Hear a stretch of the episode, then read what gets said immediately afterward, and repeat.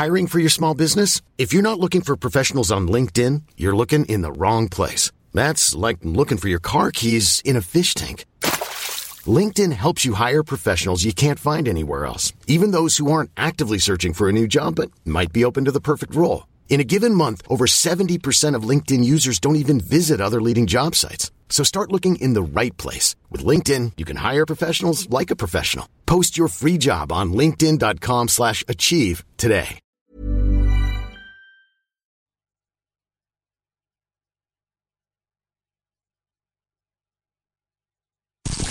Wise Men Say, Sun FM Preview Show with Stephen Goldsmith and Gareth Barker. All things Sunderland. Hello and welcome along to the Sun FM preview show. Did I nearly miss my cue there, Gareth? I wasn't sure where to come in. I've never done this show yet this season, and it's a bit different from the uh, Into the Light we had last year. Welcome along anyway. Uh, I'm Stephen Goldsmith and Gareth Barker is here with me. We're joined tonight by Damian Spellman, who is a journalist and he writes for the Press Association. Good to have you along, Damian. First time we've chatted this season. Certainly is. On air, anyway. and Michael Luff is with us as well, who does a lot of work for us with the Wise Men Say and also for the Roker Report blog, which Sunderland fans are probably familiar with. Good evening, good afternoon. Um, What is it? night. Is it evening? What a lovely evening it is for be in here. Then he bought some nice barbecue things. I was telling Damian, I was like, "Oh, God, I'll go out with my lunch. I'll pick something up. Maybe go to M&S, treat myself, get some barbecue stuff." And then forgot I had to come here, so that's canned it. you forgot you had to come. It's yeah, good job you I remembered come last, here. Yeah, last no- stitch well, no, I was it? like kind of in a weird sort of yeah. I was still in pre-season mode, obviously. Still not match fit. You've been doing everything, man. You should be match fit and raring to go now. Maybe I'm jaded, with, like the last half an hour of last night's Mm, game. that's a great segue, that isn't it? Professional. We did say, to be fair, for people who listened to the show earlier on in the week, I did put it to, to you and, and the other guests we had on when we, we we did predict that Simon Grayson would go with a similar tactic because Sheffield Wednesday like to have the ball, where we would let them have the ball in areas we deemed not harmful to us. And I did pose the question: Is Sheffield Wednesday going to be a little bit better at this than Norwich, who are currently going through a bit of an identity change? And I think that certainly proved, didn't it? Because we were lucky to get away with a point in the end, although could have been out of sight before half time. Um, I think it looked as well. Sheffield Wednesday certainly played a bit differently in Norwich. When they made the changes up front, they got the ball forward a lot quicker than Norwich were, and that was the thing that created the problem. The pressure was really on. It was almost a bit like what happened in the Derby game, but it sort of ramped up a notch. Um, definitely got more. Sheffield Wednesday definitely got more quality up front in than uh, Derby County. So, you know, but they've got to be taken as a positive. That even though, you know, we probably came out of the game scratching our heads, going, "Oh, we're lucky there to get something." You know, the first sixty minutes were pretty good, and they came through that test. They didn't collapse again. Yeah, I couldn't agree more, really. Um, Sunderland not collapsing. God, it's great, that isn't it? yeah, I think that's just the point I was going to come on to. I mean, certainly last season, I think it was evident as soon as we went a goal down, or even if we started well in the game, as soon as there's a goal went against us, the heads would drop. And we were just retreating to our shell. But it's pleasing that even though we were under the cosh last night for much of the game, and obviously you don't get punished quite as much in the championship, was still pleasing to see that we were still relatively solid at the back.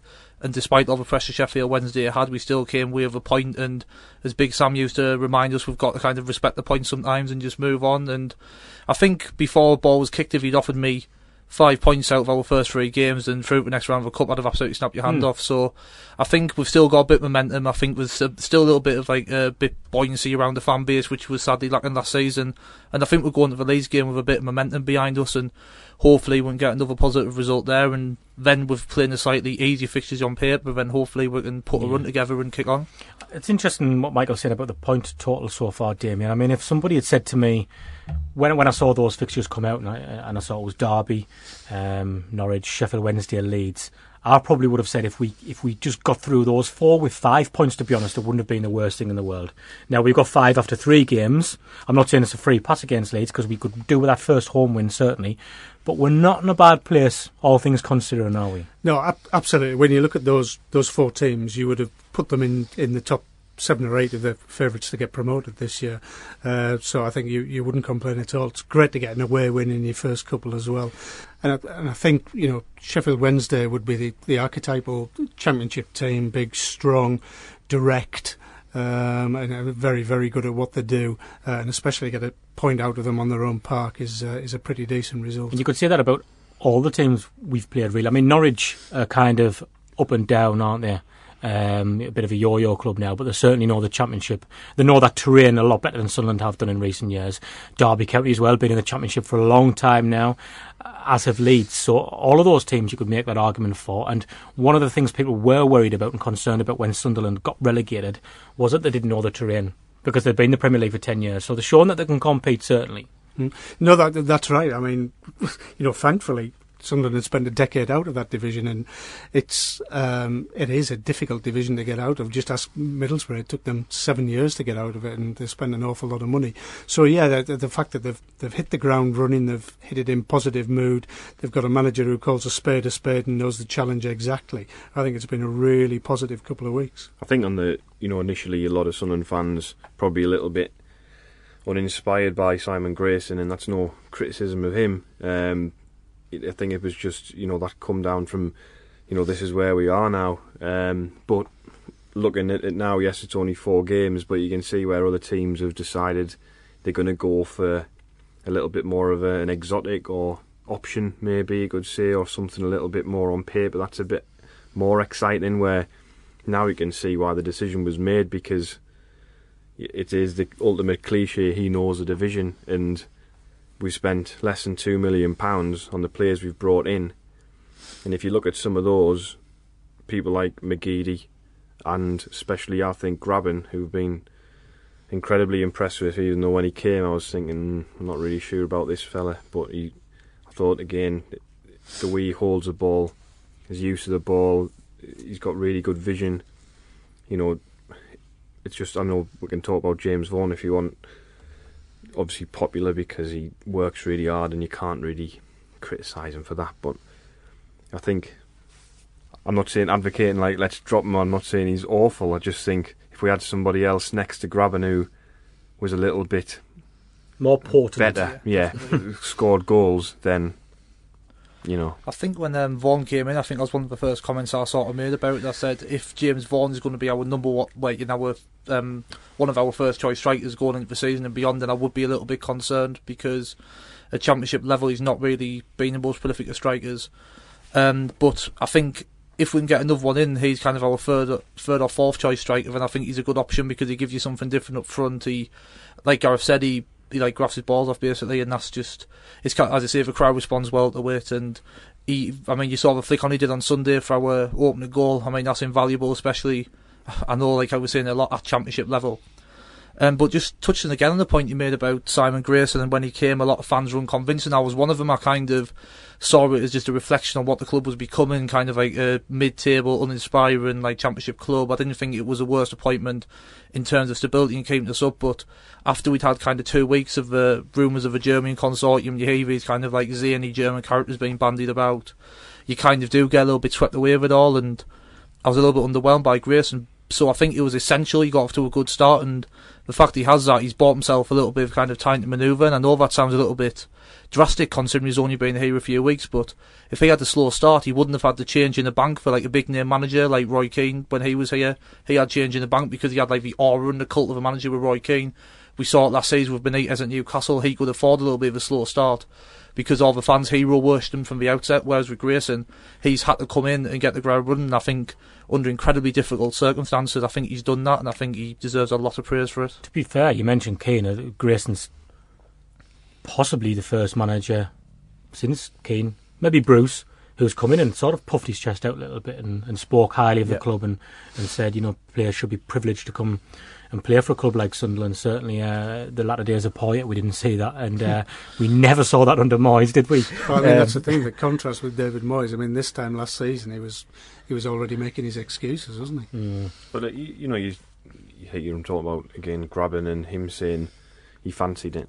He wanted to come here, and you know, I know we've spoke about the other shows. Maybe players like Grabban see a club like Sunderland as maybe the one, you know, the one last chance to to make something of themselves and potentially to get another goal in the, at the top level because Sunderland have in the last ten years, yeah, you know, growing up it was always uh, we're generally a second division team, but you know, modern times, last ten years we've been in the top flight, so people see Sunderland as a as a Premier League team, um, and I think all of our expectations we've been pretty low. I think it'll be interesting to see what happens when the expect the results mean the expectations rise and mm. a, and the results drop off because there'll be a period where the results drop oh. off and it'll be interesting to see what happens then when did you sense there was a difference a last night already before the Sheffield Wednesday game because people were on a high so much before I mean had it's all ifs and buts and Sunderland you know they didn't lose the game but they were close to losing the game do you think there would have been a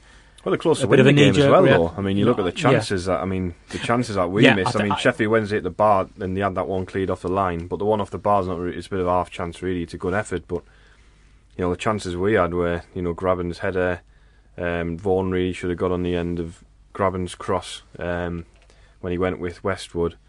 We had a few cross the face of goal in the first half, and you know, Vaughan had a good chance that he should have hit the target with uh, when the ball dropped to him um, from a, a, an effort from uh, McGeady, I think it was. So we had, I would say, up to 60 minutes, Sunderland had the better chances by far. I think if that if that goal hadn't gone in, I mean, he's hit it from 30 yards, and we can talk about in a minute actually probably that again another cliche. Should the goalkeeper have done better? But if that doesn't go in, I think we're probably all right because that gives them a, a foothold in the game, and the momentum comes Whereas he, it's a, one of those stages of the game where if it gets another five minutes in, the spaces start to open up because they're panicking and then trying to get back into the game. There's going to be people screaming at us now, saying because you, you mentioned about how strong we started for 60 minutes and then we struggled the last 30. Similar to Norwich, although we, we built ourselves up a three goal lead, mm. but we hmm. struggled. Even Derby, they had yeah, that little Derby spell. was worse than so, Norwich. So people are going to people are going to be asking, wanting one of us to mention now the fact that Simon Grayson is he not using substitutions because the bench isn't strong enough, or does he not like substitutions? More than anything, there's a clear sign that even at this stage, we need reinforcements because the squad's quite thin and they're knackered after an hour. How concerned should we be with that? I think that's a fair point, and if if you consider that, you know, the chances are you could lose Koné and Khazri before the window closes as well. Um, that there there is a need for some strengthening there. And it, we all know there's a budget, and it's it's a quite tight budget. Um, but yeah, that that would be a concern that two weeks into the season that they're you know they they seem to be dying and that early as well. You know, if it was the last ten minutes, you could you could perhaps be a bit more forgiving. But uh, yeah, I, I, I think that would need to be addressed. I think that you mentioned about Koné there, and he was given the, the captain's armband when Cattermole went off. I mean, maybe it was just he was there and he gave him it, but I know Gibson captained the team against Bury, didn't he? Um, so when he came on, I think for Cattermole, so maybe he could have passed it on there. But I thought that was quite interesting. Mm. Um, the reasons for that, people have their own theories whether they're trying to make it out that you know he's a prized asset, he's going to cost you more money, or whether or not you know. There's a lot of comments from from supporters, and understandably so, about Koné and how he's doesn't care and he doesn't want to be at Sunderland and you know he's sort of a, mercenary and all this, but I haven't seen that in his performances this season. Personally, I think you know he got a lot of criticism for that Celtic game, but and he said he was tired. I mean, people will have their own opinions on that, but people can players can get tired when they've played lots of games quickly, especially during pre-season. So there'll be a lot of conspiracy theories around that, but we don't know what's going on behind the scenes. Maybe Koné is well liked and well respected. We don't know. With Koné, I think it's maybe a little bit of a confirmation bias if you've gone through the last year and his attitude at the times last season did like overtly look quite bad. And I think if you've got the mindset that you don't like Koné and you'd like to see him leave the club, every negative thing you're going to do, you're going to put under the microscope, aren't you, and overanalyze it and slate them whether it's a player that you like and you think's quite popular, then you're going to kind of give him leeway, give him a few passes. Um, but I think Koné, I think he is a key player and he would I mean, I can't really see us keeping him because I think he'll be a bit of a panic buy maybe for a mm. like lower half Premier League team on deadline day.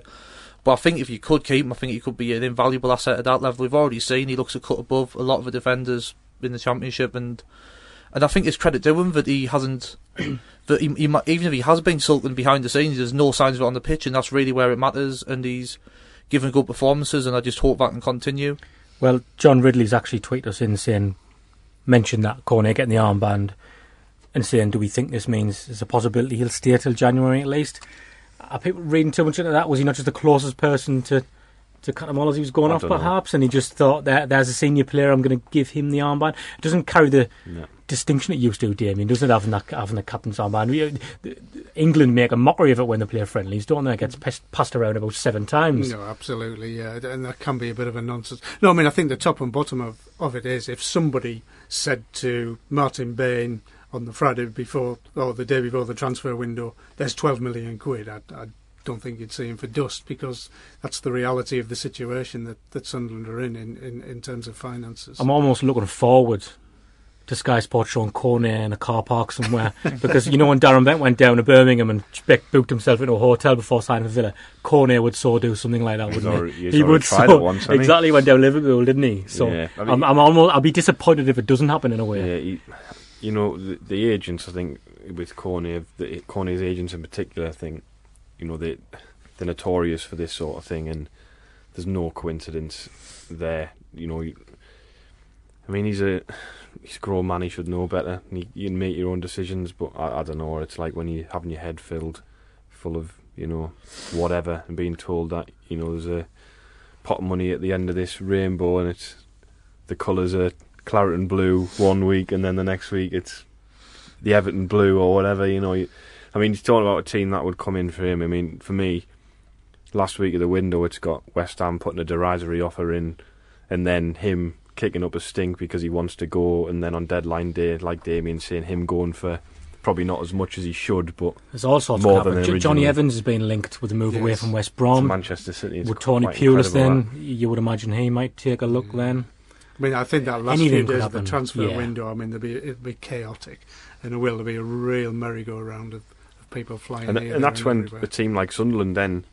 maybe they can strengthen because they're going well. Well, I've just seen um, Who, who's left over in the squad so that they might be able to take on loan or Sorry, I've just seen today that um, West Ham have made um, Robert Snodgrass available for Mm. transfer and on loan, so that could maybe be an avenue where yes, well, particularly on loan. I mean, maybe you might not want to. is come, McGeady not you- doing that job he would do? No, but um, you, different players, aren't they? No, they are. They are. But could you have?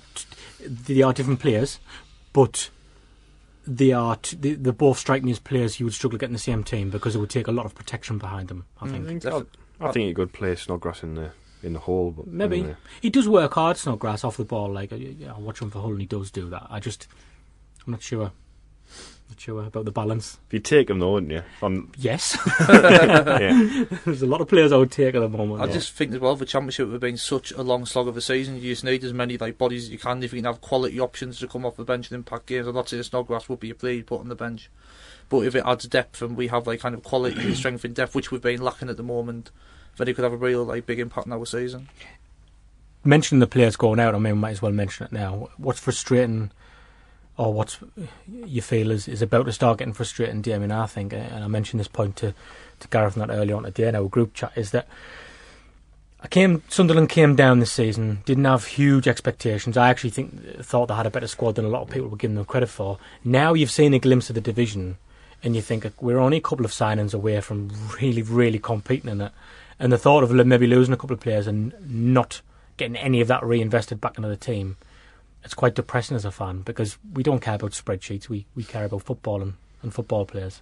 Well, no, I, I couldn't couldn't agree more. And you know, if you look you look up the road there at Newcastle, they've had to put up with that for, for ten years. The the fans there, where the bottom line has always been the most important uh, factor. And it, it is it is difficult. You look at the money Middlesbrough have spent. They're in a they're, they're in a different on a different planet. You know, Middlesbrough in terms of uh, in terms of, of that ability to invest. And, you know, to spend fifteen million pounds on a striker. There's you know there's a lot of Premier League clubs won't do that this year. Mm. I mean, I don't even think I would necessarily even want that. And I've said like the Pickford fee, thirty million quid. I can understand them. I would have liked to see them reinvested all, like Newcastle did last season with Sissoko money and, and Wijnaldum money. I can understand we were in a, in a in a bigger mess, much bigger mess than that. Um, when Newcastle aren't really in a mess financially either, but I, I, so I can understand why they're not just throwing all that back in and taking a gamble. I would have liked more of it though. I would have liked even ten million of the Do you know I million. on that though? That I know people don't like some people, sorry, don't like loans. They kind of see them as a, I don't know, like oh, why do we loan everybody? You know, we never we never buy our own players or whatever. Well, we do, and we usually saddled with them for two years in the reserves, and then they move for free. Um, but I think the loan market for us this season could give us a massive advantage because, say, I, I agree with Stephen in that if we had the two or three players, if you get one or two of those good players on loan who make a difference this season, and potentially, I would say that if you get those players in, we, we are in with a shout for the Mm. top six. Then you're in a situation where if you do go up at the end of that season, all those players go, and then you've got a clean slate and you can bring in You don't players want the slate to be too clean, No, though. no, you want you're right. to build on, You're you? right. We, you know, I'm sure if some of those some of those players who have brought in on loan anyway will probably be available for transfer in the summer, and we'd probably like someone like Lewis Grabban if they wanted to try and buy him. I'm sure we'd be a more attractive prospect than trying to get Danny Rose to sign for Sunderland or Alan Hutton at the time when he was at Tottenham, things like that. So it's a bit different, I think. And obviously, Borini was a prime example when he was at Liverpool. Um, so you know, the people who are getting on loan at the moment would probably see us if we went up as a step up. So you'd probably have a little bit of a bargaining chip there. But you look at it again, going back to Newcastle, a team there who spent all of that money, but on championship players. They have spent Yes. it on championship players, and now they're struggling probably to shift them Mm. because of the wages and the fees that they're on That's exactly right. And contract, yeah. and and on top of that, you, you know they they can't. There's no money to spend, or there there is money to spend, but they can't bring in. They can't compete in the market like Middlesbrough could probably compete greater than Newcastle in the Premier League financially at the moment. Huddersfield have so- shown, haven't they, that as long as you know you you can go up and. I mean, they've spent a lot of money since going up, and that's obviously them um, putting the TV money to one side before before they receive it or whatever, isn't it? I mean, I'm not a finance expert, but that's Really? that's but that's obviously what it, that's obviously what that money is, isn't it? They, they wouldn't have done that if they didn't get promoted, for example. Yeah. So I know what you're saying about the clean slate and stuff. But you just worry about with the ownership the way it is now. Even if we, that that's a worry for a lot of people. But then it? again, if you going- go up, what would realistically be reinvested? But then, in the but then again, going up makes you a more attractive proposition to a buyer, doesn't it? If he's, you might think, oh, if we're in that position, let's actively look to sell to somebody who can afford, you know, to, to run the club at that level, rather than when you're coming down. It's not, it's not as attractive mm. proposition, is it? So it's it's a, more of a gamble. But anyway, we- we're probably getting slightly too far ahead of ourselves after three league games talking about if we got promoted. You've got to have self belief. sound like this them the the issue. road, This is the issue. You've got to have self belief. Puff your chest out. We've got a great record in that division. Let's go up. Should we speak? Try and speak to a Leeds fan. See what happens. Let's do that then. I'm Sandra, and I'm just the professional your small business was looking for. But you didn't hire me because you didn't use LinkedIn jobs. LinkedIn has professionals you can't find anywhere else, including those who aren't actively looking for a new job but might be open to the perfect role, like me.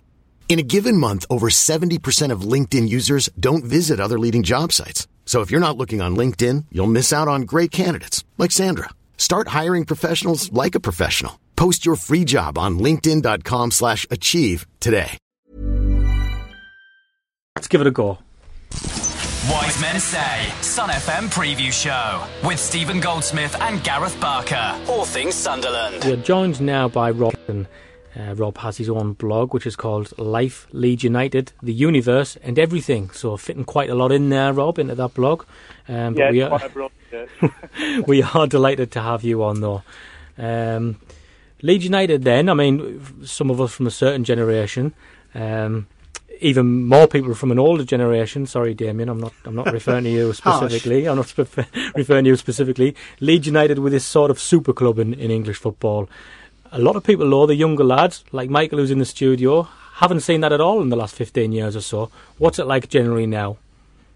Uh, well, for those for those of us from that older generation that remember Super Leeds, uh, and I'm sure Sunderland fans of the older generation will remember them as well for sort of happy reasons for them. but um, for us, it's um, it's frustrating. It has been very frustrating since the turn of the century, really. Um, there's just a glimmer of things getting a little bit better now, but it's been it's been a it's been a bad shot over the first sort of 15, 16 years of uh, of this century, and it wasn't all that good in parts of the of the later 20th century either. I mean, when, when you think about you know how how how good we were, given that we didn't win as much as we should have done. But it, it was a it was a great team. It was a dynasty that, and nothing's quite matched up to it since. Mm. I mean, when when I was a kid growing up in in the in the nineties, uh, I mean, well, the eighties and nineties really, uh, late 80s Uh-huh. early nineties.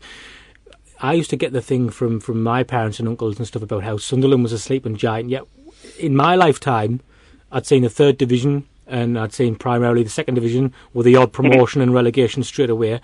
So there, there'll be a lot of Leeds fans talking grown men as well who who Oh, just who've never witnessed this for Leeds. It must be mad that. It is, yeah. I mean, to me, the the league championship in in '92, um, that still feels quite recent because I went a long time from starting watching Leeds um, just at the end of the Revie era uh, without seeing them win anything. Um, so that was sort of the first 18 years I was watching, and then they won one league title, and then it's been 25 years again since. So I'm lucky that I've seen them win something. But as you say, there's a lot of people just a bit younger than me, perhaps, that that have seen half a century of nothing, almost half a century of nothing. So um, sleeping giants, more like comatose, really. And are they on the road to recovery now? Do you think? I've said this so many times over the years. I've, I've always been the glass half full side, even though I'm a Leeds fan. And I've said, yeah, yeah, we're on our way back now. And there's been that many false storms. But I honestly do think with the new ownership and some of the new ideas around the place, there's a recovery of sorts coming in it. And it just it depends what your expectations are because the way things are at the top of the game now with the amount of money being paid out, um, I saw how much Man U had laid out on three players last night. It horrified me. It was like 180 million. Um, it's difficult to see us getting back to the top echelons of the game. Leicester have done it. Leicester have done it recently. Well, I know, yeah, but I mean, 5,000 to 1 was generous, really, for that, wasn't it? um, it was a one off, and, and it was brilliant to see. I mean, Forest did it 25 years before that, um, 35 years before that, but I think it's one offs.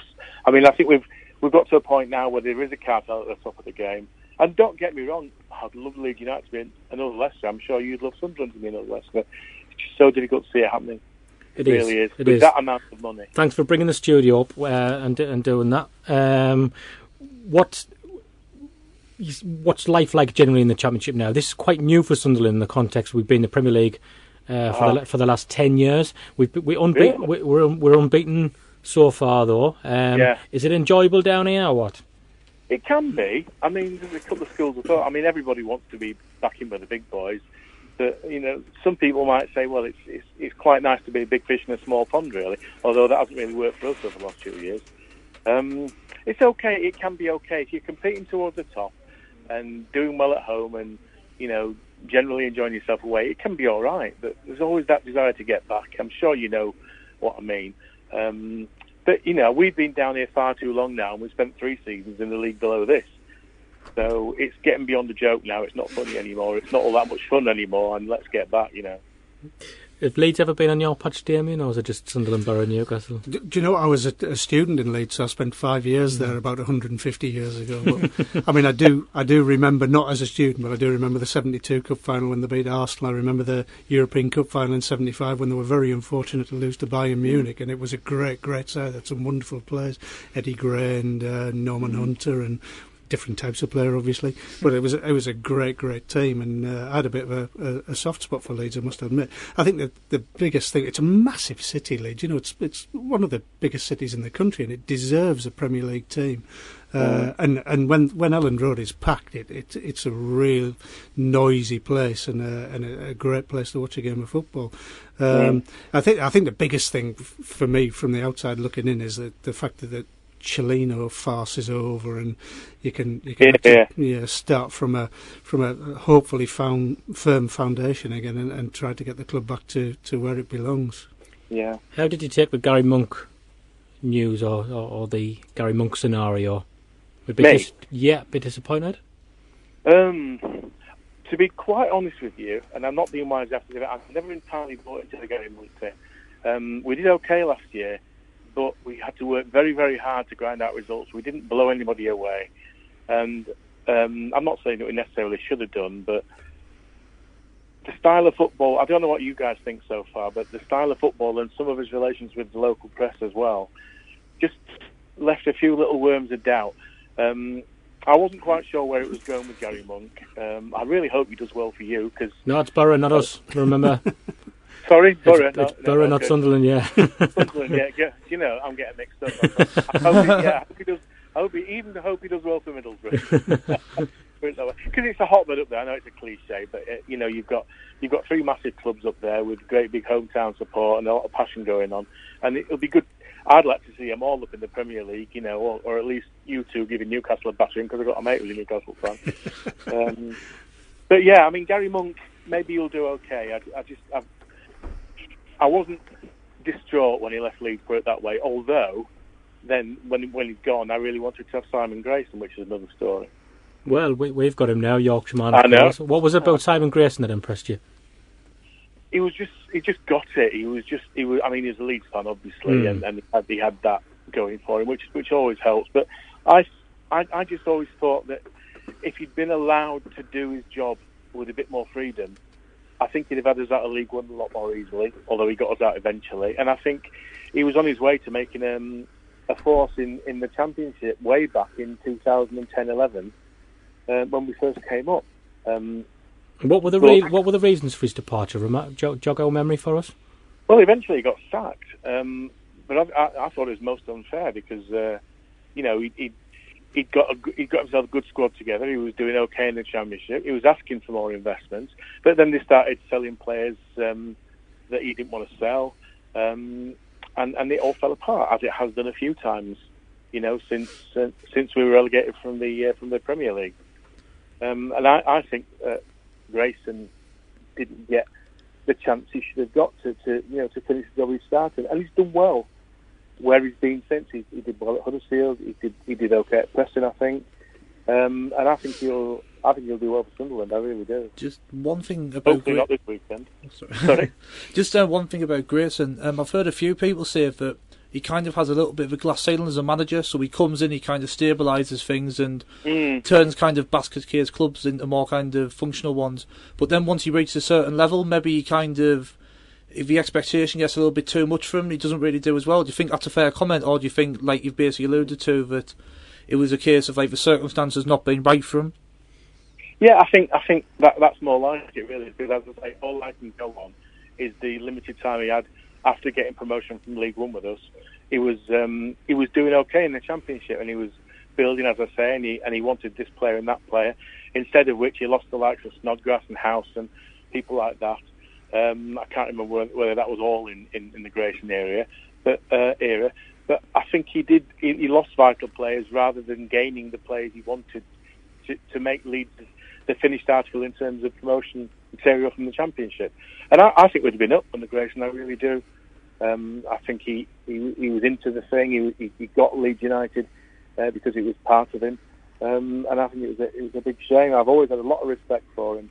And, uh, and uh, like I say, I hope he does well. I suspect he'll be back at some stage. Mm. I mean, I, I, I, I'll be honest, just finishing on, on Grayson. Uh, we- mentioned earlier on about the initial reaction to his appointment from Sunderland fans, and I think I did like the the job he's done at some of these lesser clubs. I, I do say that I, I was um, reassured by the fact he had the Leeds job and did quite well there because often when managers you would worry if Sunderland were going to go for one of those managers who would only been at lesser clubs. Perhaps it might be a bit overwhelming for them. And the fact he'd done that at Leeds did reassure me a bit because he did, they, they're quite similar in a lot of ways, Sunderland and Leeds.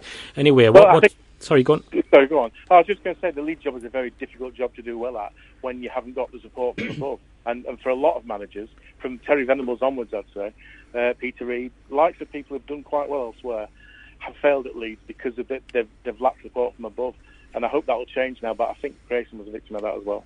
Okay, what, just finally then, quickly, what is success for the season and what is success for Saturday for Leeds? Uh, well, success for Saturday would would be a win. Um, that would be very successful. Would you, Um, would you take a draw if you offered it? certainly would. I certainly would. And I might have given a different answer to that around the time that I think you got at home by um, uh, Celtic. Celtic, you? Yeah, I remember thinking then, oh, that's not very good because it wasn't the strongest Celtic side. Um, but you've made a very solid start to the season. I thought you were going to win at Wednesday the other night, and I, I was uh, sad to see that you hadn't in the end. Um, I know I'd definitely take a draw. I think a draw would be a solid result. And, I don't, I'm not so sure that we'll get one. and success for the season for Leeds? Well, it'd be nice to see him make the playoffs go one better than last season. Um, I think we have bought reasonably well so far, but those players have yet to gel. Um, but I mean, look out for the likes of uh, Alioski and Saiz. Um, possibly uh, a, a guy called Klich you might see in the field pulling the strings. It'll come together. I'm not quite sure it'll it'll have come together by by Saturday. And there's, there's you know a few people thinking that Chris Wood might be a bit unsettled at the moment because of sort of Premiership clubs after him. Um, so I don't know, but it would be heart. It's one of those. It's, it's heart says win, head says draw, and more sensible head says we might lose this one. Wise Men Say, Sun FM Preview Show with Stephen Goldsmith and Gareth Barker. All things Sunderland. Thanks to Rob there. I think we've got our Leeds guest sorted, Gareth. Hopefully it's only for one season. Well, we need him again, won't we? Yeah, we um, will. I know. Did you listen to the? The uh, I think Steve Cook's a contender now, isn't he? With Gary Gowers. Yeah, he has been on once before though, Steve. You know. Has he? I Yeah, don't remember. has. Obviously, didn't impress that Yeah. time, did he? no, he has been on before. It's good though because we, we, you know, we, we had our set guests for the Premier League, didn't we? yeah. So it is good. Uh, high standard so we're far. trying to do that thing where we're like, "Oh, the Championship's better than the Premier League" Yeah, for these absolutely. reasons that aren't true. Absolutely. Um, what I want to ask now, I don't want to turn things negative. I'm just trying to look at things um, objectively. Um, how important is this game, Damian, from a playing style point of view? We've saw Sunderland go to Norwich. We saw Sunderland go to Sheffield Wednesday. Very happy to let the opposition have the ball. Going down that route long term is a bit dangerous. We saw it with Martin O'Neill. It was productive at first for under O'Neill when Fletcher was scoring every chance that, that came his way. It was mind numbing by the end of the season. So is it important in a way that, that Grayson can show us he's, he's not just all about that?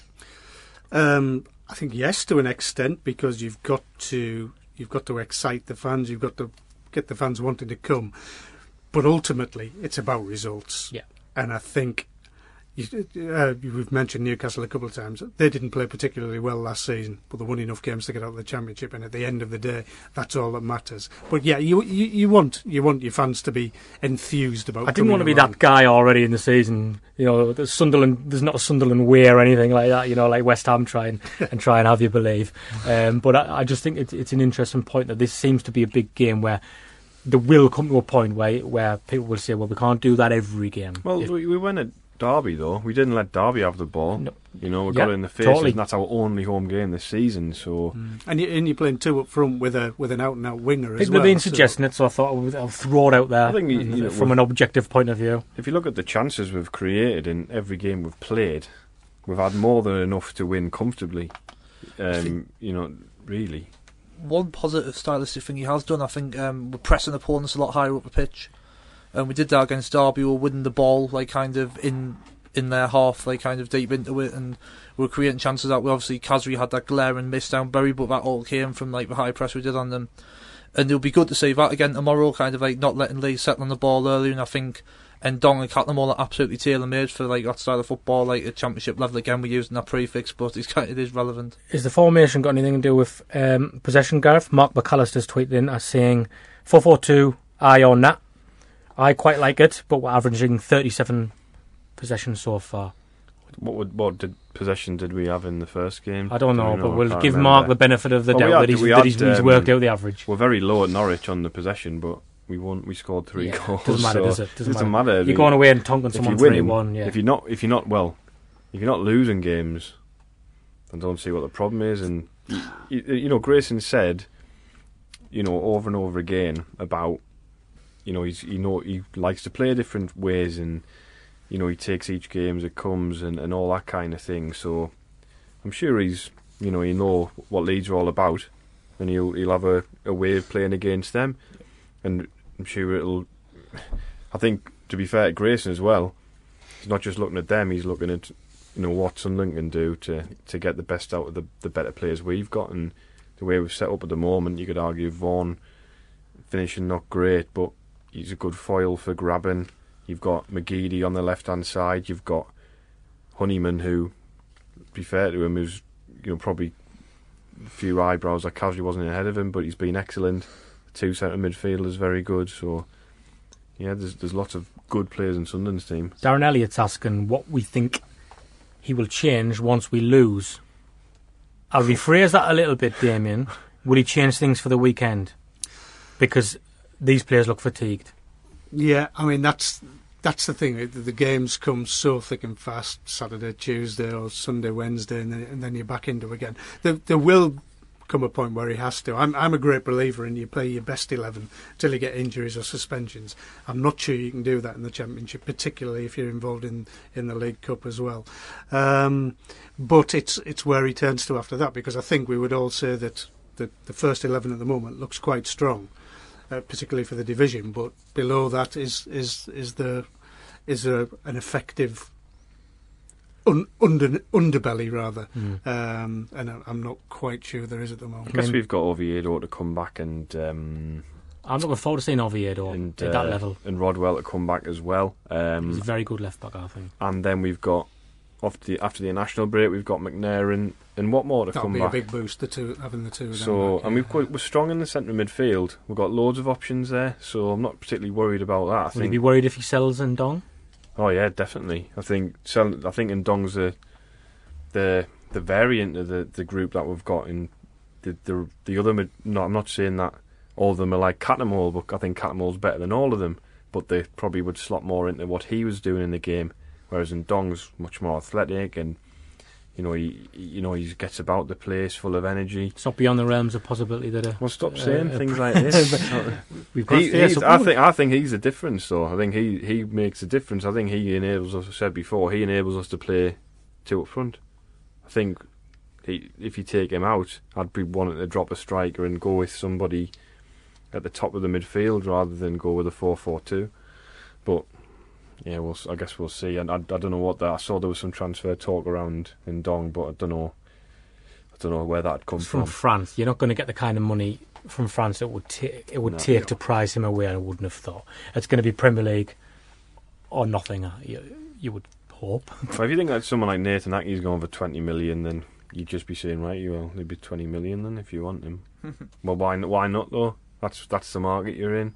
It's it's silly. So don't go selling players for like you know another young, a good young talent, somebody who we should be building a team around. If you're going to sell him, you you sell him for 20 million. I, th- I, th- I think you're right, but ag- again, what what comes into play in this sort of thing of wages? We don't know what wages are on. You wouldn't imagine he'd be one of the higher earners. Sunderland but- possibly, and I don't know this, but they're possibly still owe for that transfer because it was only Yeah, last I- season. I would imagine they're paying in instalments. Mm. Yeah. That's what you'd worry about. So if somebody comes in and takes that debt away from you. Let's not think about that for now. Let's not. We'll worry about that when it comes. The Uh, spreadsheet cup. Um, Degsy wants to know, Damian, if Chuck Norris would knock Kevin Ball. I'm not sure he'd even try. Once you've had the handshake, that's it. Mm, that is. A, that it's, is it's just a, just you just completely destroyed. It hand. is an experience, the handshake. Yes. Uh, David Marjoram saying, "Is a giant beef-eater bear an appropriate gift for a man approaching 50? That's an Alan Partridge reference. By the way, is. I hope you didn't. You didn't know that, did you? At at the time, no, it went over my head. I'll be honest. It went at the time. It went like over your head. yeah, like, like now. like now. The, the moment is now. Yeah, Yeah. It did. It, I'll be honest. It went over my head. Yeah, I'm not going to pretend otherwise. Well, there's a funny bit. Is this a funny bit of the program? Is where people send silly things in. They were the only two we got. The only. s- No, It was low on the banter stakes, to be honest. really We need to start doing question of the week if we want to bring that sort of can't be bothered back. to sort that out. Too busy. Can't can't be Why bothered. we- why can't be bothered to make good radio. Can't be bothered to do that. We'll Well, just I've give you this rubbish loads- instead. Got loads on, man. I know. Can't be doing everything for everyone all the time, Stephen. You can write the Speaking question. of doing everyone, everything for everyone. The Peacock on Go on Saturday. go on then, That'll be exciting, we'll won't it? Yeah, come on down to the Peacock before the game on Saturday. And we'll be doing every week, every weekend home game. We're going to be in the Peacock in the beautifully renovated um, room that used to be Flares, and it's certainly moved on since then. So get yourself in there. There'll be food yeah, and drink we're not talking about it being a 90s bar. No, no. well- it might be a '90s bar because the guest. Was it the '90s? 80s. '80s. Late. 80s, maybe early The 90s. The 80s bar. crossover. It was yeah. when it was the Reflex, um, the, crossover. before Flares. Um, yes, uh, it's uh, Kieran Brady's going to be joining us for the first one, so that'll be nice. If you've heard him talk before on, on certain radio shows that I shouldn't mention on here, he's a very good guest. So get yourself along. There'll be food and drink offers. It's free to get in. It's family friendly. Probably getting started probably with a talk about have to watch your potty mouth after a few drinks if it's family friendly. Well, you know, we're- we're high class of pre-match entertainment, Stephen. You can't be effing and jeffing all over the town. Come on, where's your where's your sense of class, Well, Stephen? You'll see, I'll be classy. I'll be wearing my top hat. right, um, and also Stone Island. Yeah, yeah, exactly. Stone Island top hats, even better. Um, yeah, and also the live show in London. Um, you need to come to that if you if you're based in London, um, please. So this will be a really good night. David Priest at the Southwark Brewery, ten pound a ticket, free beer, one free pint with every make ticket. sure they know it's one free beer. It's one not, yeah, free it's- beer. People are like, that's a great deal, I'm in. Yeah, yeah. well, it's a great deal anyway, It is, Stephen. especially London prices for beers. Exactly. beers. So you're essentially getting like your ticket for you're probably making money on your ticket, tenner. But yeah, come along second of September. You can get your tickets at wisemensay.co.uk. I've done all the plug-in now. I think. Yeah, I've done all the plugging. They all take ages How, to how confident? No, I mean we'll wrap things up now. So we're approaching the stoppage time, the forty-five minute mark. How confident are people for the weekend? I think on a scale of one to ten, I think I'd give myself about seven or eight for confidence on Saturday. For a Sunderland fan, that's confident. Damian, I mean? I'd have to fancy them. I've got to say, I'd have to fancy them. but yourself. I do. Yeah. It's a bit think- worrying that, isn't it? It's not a good place to be at. Uh, but they've shown enough. I think um, the only worry is the the fatigue. I think and that all the games close together. Mm. But you know, maybe you'll make a few changes and You'll have to- freshen it up a bit. You, know, you feel you'll have to do something, I think. But I'm looking forward to watching live football again. Can't wait. A few extra hours on the drink as well. Although we'll be sober because we're professional and we're doing this show. Thanks for listening. Wise Men Say, Sun FM preview show with Stephen Goldsmith and Gareth Barker. All things Sunderland.